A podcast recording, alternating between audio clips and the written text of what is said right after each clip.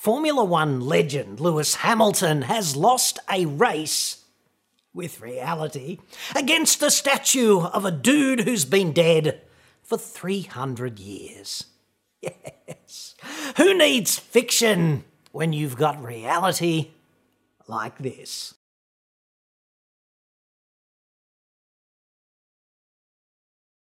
I'm John Cadogan from AutoExpert.com.au and I get new cars cheap for buyers here in Australia. You can inquire at the website about that. Lewis Hamilton is, by any measure, a driving legend. He's blessed with incredible skill and on the cusp of F1 immortality in the manner of a Senna or a Fangio. Hashtag respect. As a driver, Lewis Hamilton is awesome, and I would love to hear him talk us all through a lap of Brands Hatch or the Nürburgring. But to be perfectly frank, I don't actually give a shit what he thinks about anything else. Celebrities often disappoint when they comment outside their specialty. Nobody wants to hear, for example, Kim Kardashian's ass tell us what it thinks about relativistic mass.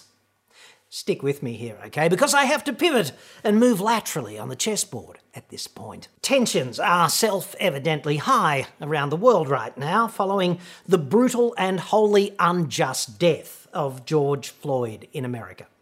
Some would call this a murder, and frankly, I would be among them. Ordinary people across the Western world increasingly feel both disempowered and betrayed by a system which seems happy to benefit only the rich, and it's been a complete, complete cock of a year, let's not forget.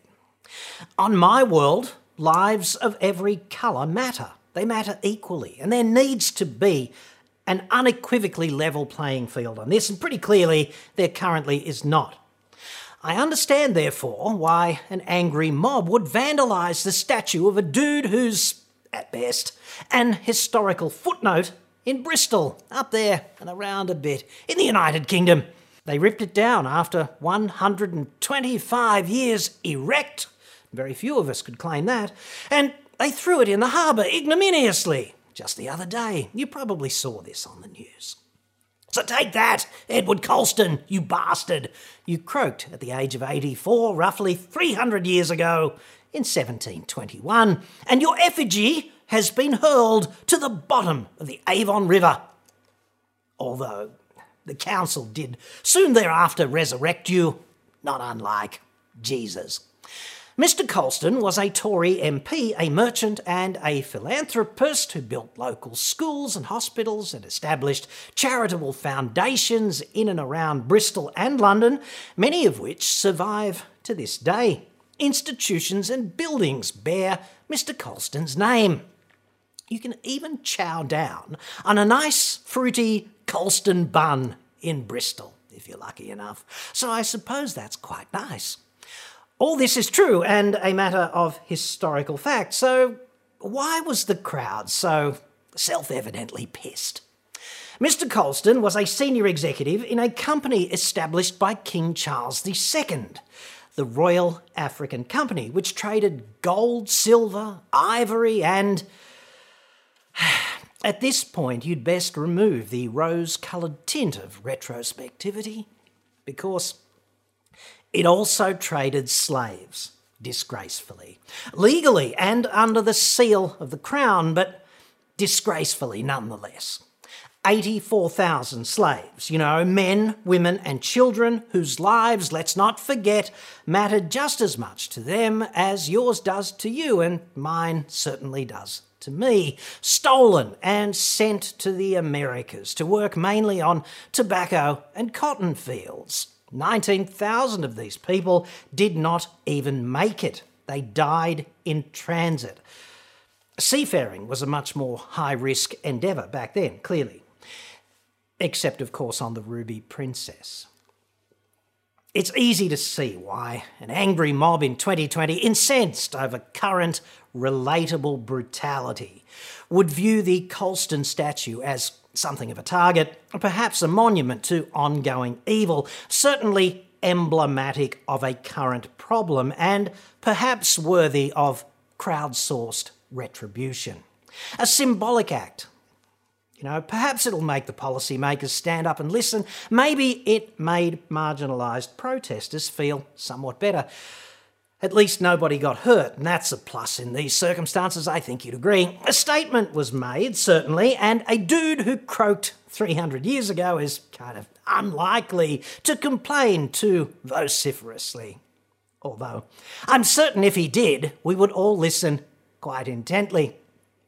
And then, of course, predictably enough, Lewis Hamilton chimed in when, in my view, he should have just shut his trap and concentrated instead on being the champion driver, which he is. That man's statue should stay in the river, just like the 20,000 African souls who died on the journey here and thrown into the sea with no burial or memorial. He stole them from their family's country, and he must not be celebrated. It should be replaced with a memorial for all those he sold, all those that lost their lives. Minor point of order it's who lost their lives. Who? Just saying. Clearly, though, slavery and racism are an indelible scar on the human spirit, and we need to eradicate them from the future. And here, I'm not talking about PC bullshit, you know, snowflakes with their feelings all hurt. I'm talking about eliminating future crimes against humanity. To me, that's what's important. And dudes like Lewis Hamilton simply are not that well equipped intellectually to help in this endeavour, in my view. I challenge government officials worldwide to make these changes and implement the peaceful removal of these racist symbols. These racist symbols, indeed with close ties to slavery. Hear, hear. Mr. Hamilton seems to be challenging lawmakers peacefully to remove racist symbols indelibly linked to slavery.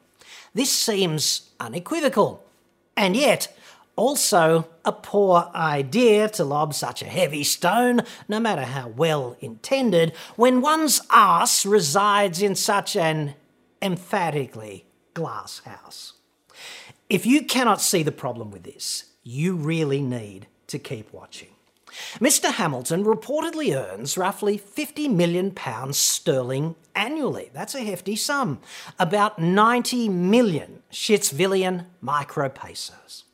Much of his considerable wealth derives from contracts he has had or currently has with Mercedes Benz and Hugo Boss. If you do a Google search in the images domain of Lewis Hamilton, it's actually quite hard to find images where he is not emblazoned with the coveted three pronged suppository. That's how he rolls. They're joined at the head, typically.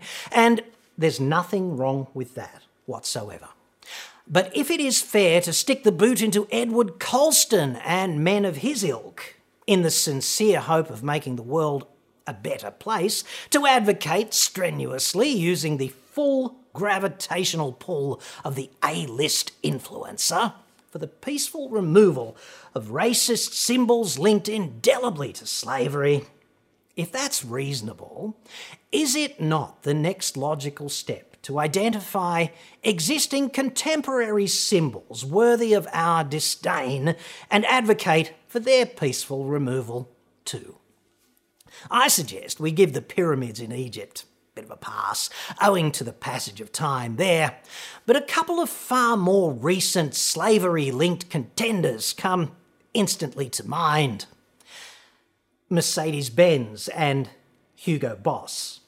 Coincidentally enough. In my view, every celebrity on earth should employ a well read person specifically to filter out every absurd public comment that they intend to make. An editor of sorts to save them from themselves. A no man to balance out all of those limpet like yes men typically in the entourage.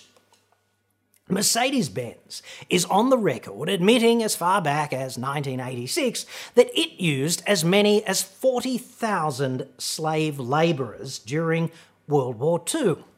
These people worked in atrocious conditions, and Daimler, which owns Mercedes, got rich. Mercedes even built Hitler's personal car, let's not forget. To be balanced on this, okay, the company which later became Audi behaved in a similar way, as did Volkswagen, BMW, and Bosch. This was not German industry's finest hour on human rights, pretty clearly. But it is a matter of historical fact about which there is no credible debate. And I did not open this door. Lewis Hamilton did. I'm just following Mr. Hamilton down this hallway of peaceful slave symbol removal. To be perfectly fair to Mercedes Benz on this, the company has policies in place today to eradicate slavery and human trafficking from its supply chain. They implemented these to comply with the UK Modern Slavery Act of 2015. It's less of a contrition thing and more of a corporate compliance issue if you want to do business in the UK and you are a sufficiently large company. Mercedes Benz's World War II slaves included prisoners of war, abducted civilians, and concentration camp detainees. There are chilling historical reports that in 1945, when it seemed losing the war was kind of inevitable, the company attempted to have its slave labour workforce rounded up and gassed to prevent them from becoming witnesses for the inevitable prosecutions. I'm not kidding. I wish I were, but I'm not. A high level Nazi, okay, named Adolf Eichmann, who, despite being more or less a quintessentially banal bean counter bureaucrat type, who was more or less instrumental in the Holocaust, used the German Catholic Church to escape to Argentina after the war ended, and there he was appointed as a senior executive inside, you guessed it, a Mercedes Benz factory. So that was kind of looking good for him until the Mossad, which is an agency that I would never cross given the choice, until the Mossad confronted him with a certain vengeful gleam in their eye. He was drugged and renditioned to Israel, where he was tried inside a bulletproof glass box over the course of 56 days, and then convicted and hanged after a series of unsuccessful appeals for his war crimes, his crimes against humanity, and sundry other atrocious offences of that nature. He claimed, of course, that he was just following orders. Oops daisy. That was in 1962, the year before I was born. And her Eichmann's story basically kind of made a mockery of 17 years of Daimler's post war bleating and denial about how the company never really supported the Nazis and never used slave labour and was never really on board vis a vis the Holocaust. These are historical facts, okay? Easily verifiable, and you do not have to like them. The three prong edge suppository is a symbol indelibly linked to slavery. To dispute this would be to deny the facts. And I stress, this is not a door I opened, but I am kind of happy to walk through it. Hugo Boss now.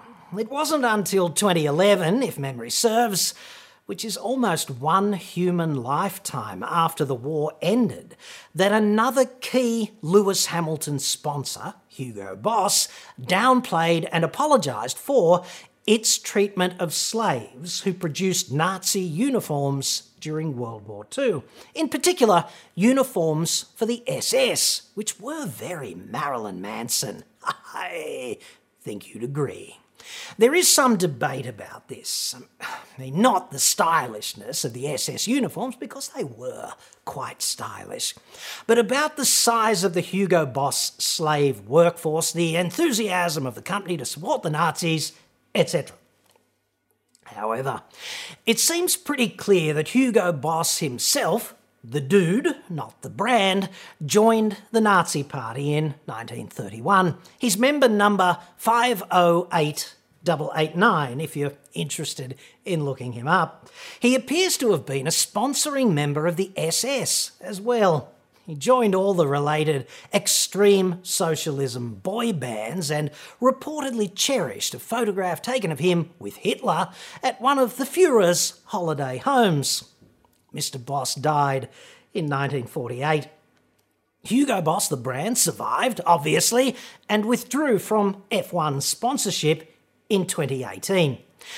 Mercedes Benz and Hugo Boss seem to have sidestepped a lot of recent slavery related backlash. Let's not forget, HBO Max recently pulled the movie classic Gone with the Wind due to its fictional portrayal of slavery. Quentin Tarantino is kind of under ongoing fire for his use of the N word in his productions, and John Cleese's hilarious Don't Mention the War episode of Fawlty Towers was, of course, yanked by the BBC. These are, of course, works of fiction, and yet tolerance of them is so low. Fiction has become intolerable, seemingly, but organisations such as Hugo Boss and Mercedes Benz, with tangible links to actual slavery, they seem to get a pass. So riddle me that. How exactly does this work? Because I'm not seeing it. What is the secret sauce to evading scrutiny on human rights violations of such a profound and comparatively recent nature? If I ruled the world, and I do have these plans, I would ask Mr. Hamilton how committed he really is to his proposed peaceful removal of these enduring, quote unquote, racist symbols indelibly linked to slavery. I'd like to know how he feels about all the wealth he's amassed off the back of companies such as this, and how his recent public statements might not be construed, therefore, as being starkly at odds with his conduct and his bank balance.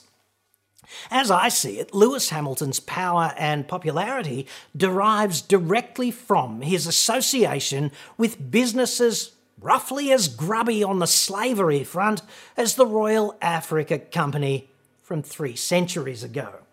How can Lewis Hamilton be properly critical of one and not the others?